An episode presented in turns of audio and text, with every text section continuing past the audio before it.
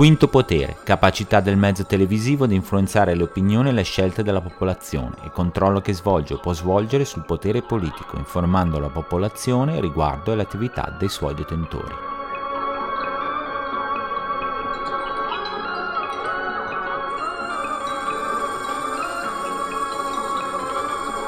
State per ascoltare il podcast di Quinto Potere, il vostro racconto privilegiato sulla televisione americana, narrato da un television junkie residente nel paese a stelle e strisce.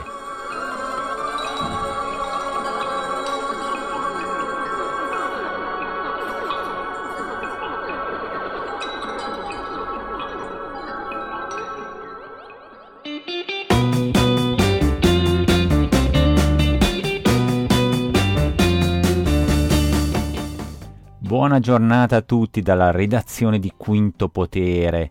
9 giorni dall'ultimo podcast, non abbiamo postato il podcast con regolarità perché, come dice Enzo Iannacci, bisogna lavorare, ragazzi. Ma comunque, adesso ci rifacciamo con qualche notizia e recensione interessante su quello che succede in TV in America. La settimana scorsa vi avevo accennato a 3 serie, Insecure, appena iniziata su HBO e che quindi non avevo mai visto, poi Atlanta, una nuova commedia su FX, e Rectify, serie del Sundance Channel che si è conclusa da poco dopo 3 stagioni. Quindi diamo un'occhiata a queste serie un po' più da vicino. Partiamo con Insecure, che è la storia di una ragazza afroamericana interpretata da Issa Rae, che fino adesso era più che altro conosciuta per serie YouTube tipo The Misadventures of an Awkward Black Girl. La protagonista si ritrova a questo punto della sua vita dove non ci sono più certezze, un po' come succede ai protagonisti di Girls, Broad City, ai giovani Transparent, tanto per darvi un'idea. In più, essendo afroamericana, è coinvolto a suo malgrado in tante iniziative che si riferiscono alla sua origine, al ruolo delle donne afroamericane in America, eccetera. È una commedia e quindi si ride, ma si ride piuttosto amara in questo stile di recitazione piuttosto neutro, cui ormai siamo abituati da qualche anno. Essendo una serie di HBO non c'è risparmio su linguaggio e battute politicamente incorrette, e sicuramente la serie debutta in un momento topico della discussione su razzismo e su donne di colore, allo stesso tempo vittime ed esempi della società. Lo stile è quello della commedia indie e vi dico la verità, forse comincia un po' a stufare. Come sempre bisogna dare a una serie 2 o 3 episodi per vedere se decolla, ma per adesso direi che non riesce a prendere il volo. Invece dall'altra parte dello spettro abbiamo Atlanta, una commedia superba, orchestrata e creata da Donald Glover, che era uno dei protagonisti in Community, se vi ricordate, e anche questa serie parla di un giovane afroamericano in una di queste intersezioni della vita tra l'essere adolescente e diventare veramente adulto, a metà nel suo caso tra essere un rapper e quasi un homeless nella cittadina della Georgia, che appunto dà il nome alla serie. La serie è girata benissimo, ormai mettendo la TV allo stesso livello del cinema in quanto a immagini, e pur essendo anche questa lo stesso tipo di serie indie e basata su personaggi afroamericani come Insecure, non cade nei soliti stereotipi e battute della prima. Questa serie funziona benissimo perché appunto prende scontato certe cose e non ha bisogno di insisterci sopra per farci provare compassione per il protagonista, per esempio. Per paragonarla a un'altra serie comica si potrebbe pensare a Lui, per esempio, molto naturale, quindi assolutamente consigliata. Sono passati 5-6 episodi ormai ed è anche già stata rinnovata per una seconda stagione, quindi ve la raccomando. E poi Rectify è una delle più belle e sottovalutate serie degli ultimi 10 anni, direi.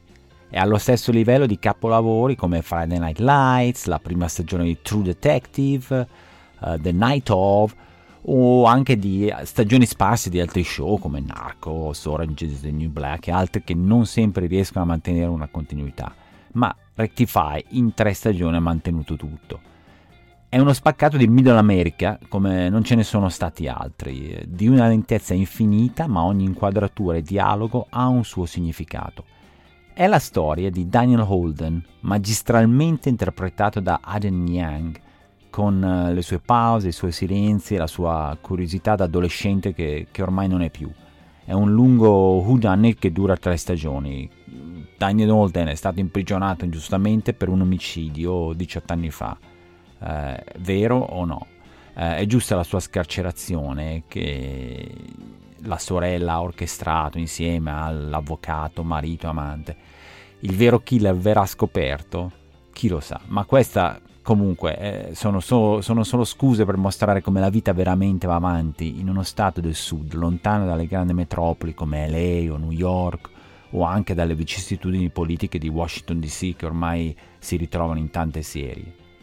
I rapporti intrafamiliari sono la cosa migliore, personaggi avvolti nella fede cristiana senza fare una parodia, rapporti tra padrino e figlio reali e non strappalacrime, matrimoni che si sfasciano per ragioni serie che non sfociano nel volgare, insomma tutto molto minimalista, scritto e poi girato a una velocità ipnotica, direi, che fa da perfetto contorno al dolore e alla tristezza che accompagna la storia e i differenti personaggi. Non so se avete visto il film The Last Picture Show, che in italiano mi pare si chiamasse L'ultimo spettacolo, film della fine anni 60 di Peter Bogdanovich con un giovanissimo Jeff Bridges, Cybill Shepherd. Ebbene, direi che Rectify è figlio di quel tipo di cinema e di storie. E poi è bello che una serie e un canale anche, in questo caso, se ne freghino essenzialmente degli ascolti e decidano di fare un percorso no matter what. 3 stagioni senza dover per forza continuare all'infinito o interrompere dopo una prima stagione perché gli ascolti non sono bassi o sono bassi. E vi garantisco che Rectify è per voi tutti. È bello vedere che ormai c'è spazio in TV per questo tipo di serie in America. Questo è il vero progresso, la vera virtù della golden age della televisione, che finalmente si può avere qualcosa di così profondo e intrigante senza aver paura che scompaia ingorgitato dai network ratings. Insomma, Rectify da vedere assolutamente. Perfetto anche per una binge viewing, visto che la 3ª stagione è proprio la continuazione temporale della 2ª. Passiamo adesso a qualche notizia che riteniamo interessante qui in redazione. Beh, la prima notizia è che le elezioni finalmente hanno un vincitore, che è Hillary Clinton, grazie alla debacle di Trump, per le storie che ormai abbiamo sentito tutta la settimana e che sono veramente sintomatiche sullo stato del paese. Questo mi ha sollevato dal parlare dei dibattiti e degli ascolti, appunto, dei dibattiti. Predico che il prossimo non lo guarda nessuno a questo punto. Poi guardiamo un pochino quello che regola i veri ratings per i network e i vostri show preferiti. Come sapete, i network sono basati sui rating. Più alto il rating del programma e più alto il prezzo per fare pubblicità durante quello show. Una volta, nell'epoca pre-DVR, era facile. Adesso invece, con tutti che registrano i programmi, abbiamo i famosi live plus ratings, che guardano gli ascolti immediatamente dopo il programma, lo stesso giorno e dopo 3 e 7 giorni. Ma quello che veramente conta per i network alla fine sono i commercial rating per la demografica dai 18 ai 49 anni, cioè quante persone guardano i commercial durante lo show. E anche qui i commercial rating sono divisi con i plus.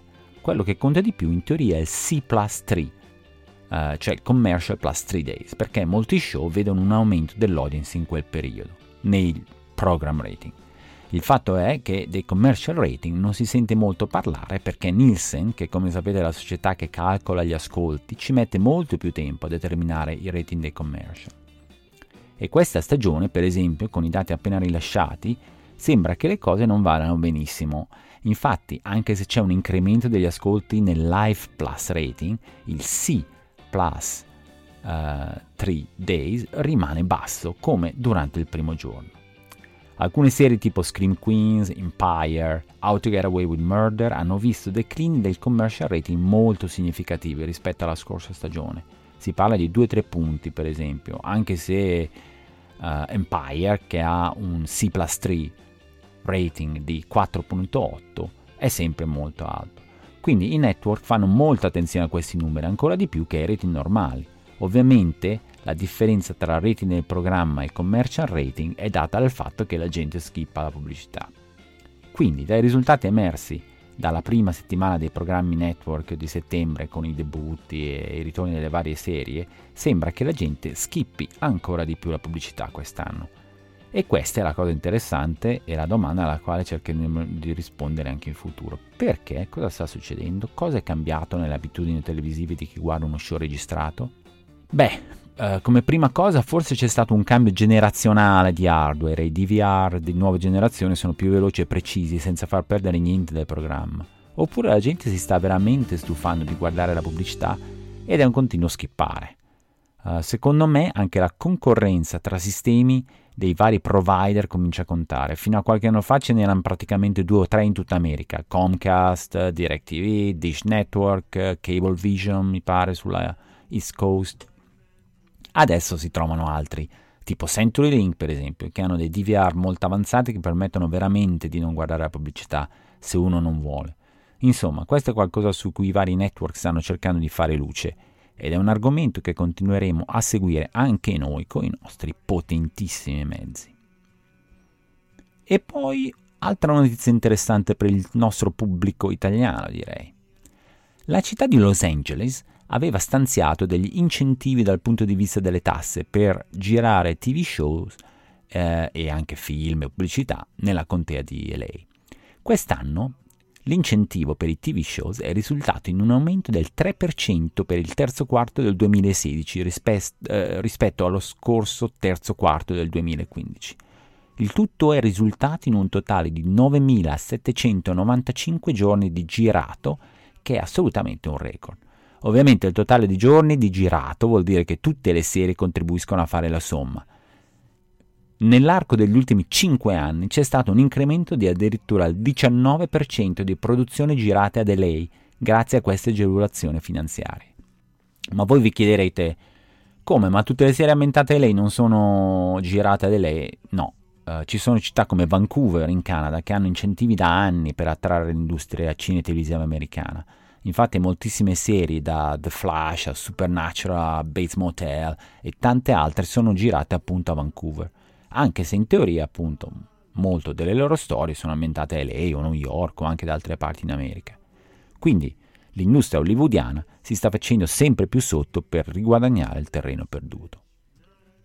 In altre notizie, Ricky Gervais ha creato un gioco televisivo che si chiama Five to Survive, che è stato subito acquistato da ABC. I giochi in TV ultimamente non hanno tanto successo qua in America, però hanno sempre un loro pubblico.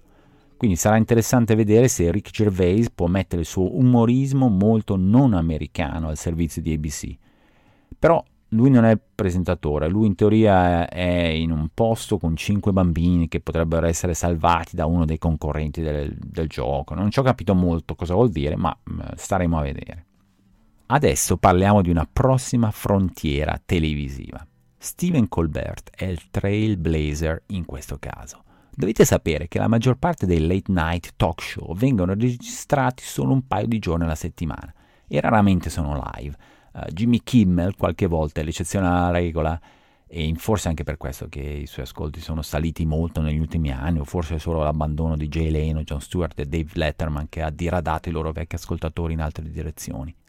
Quindi Colbert comunque registra il suo show, che è altamente politicizzato, il giovedì sera per andare in onda il giorno dopo.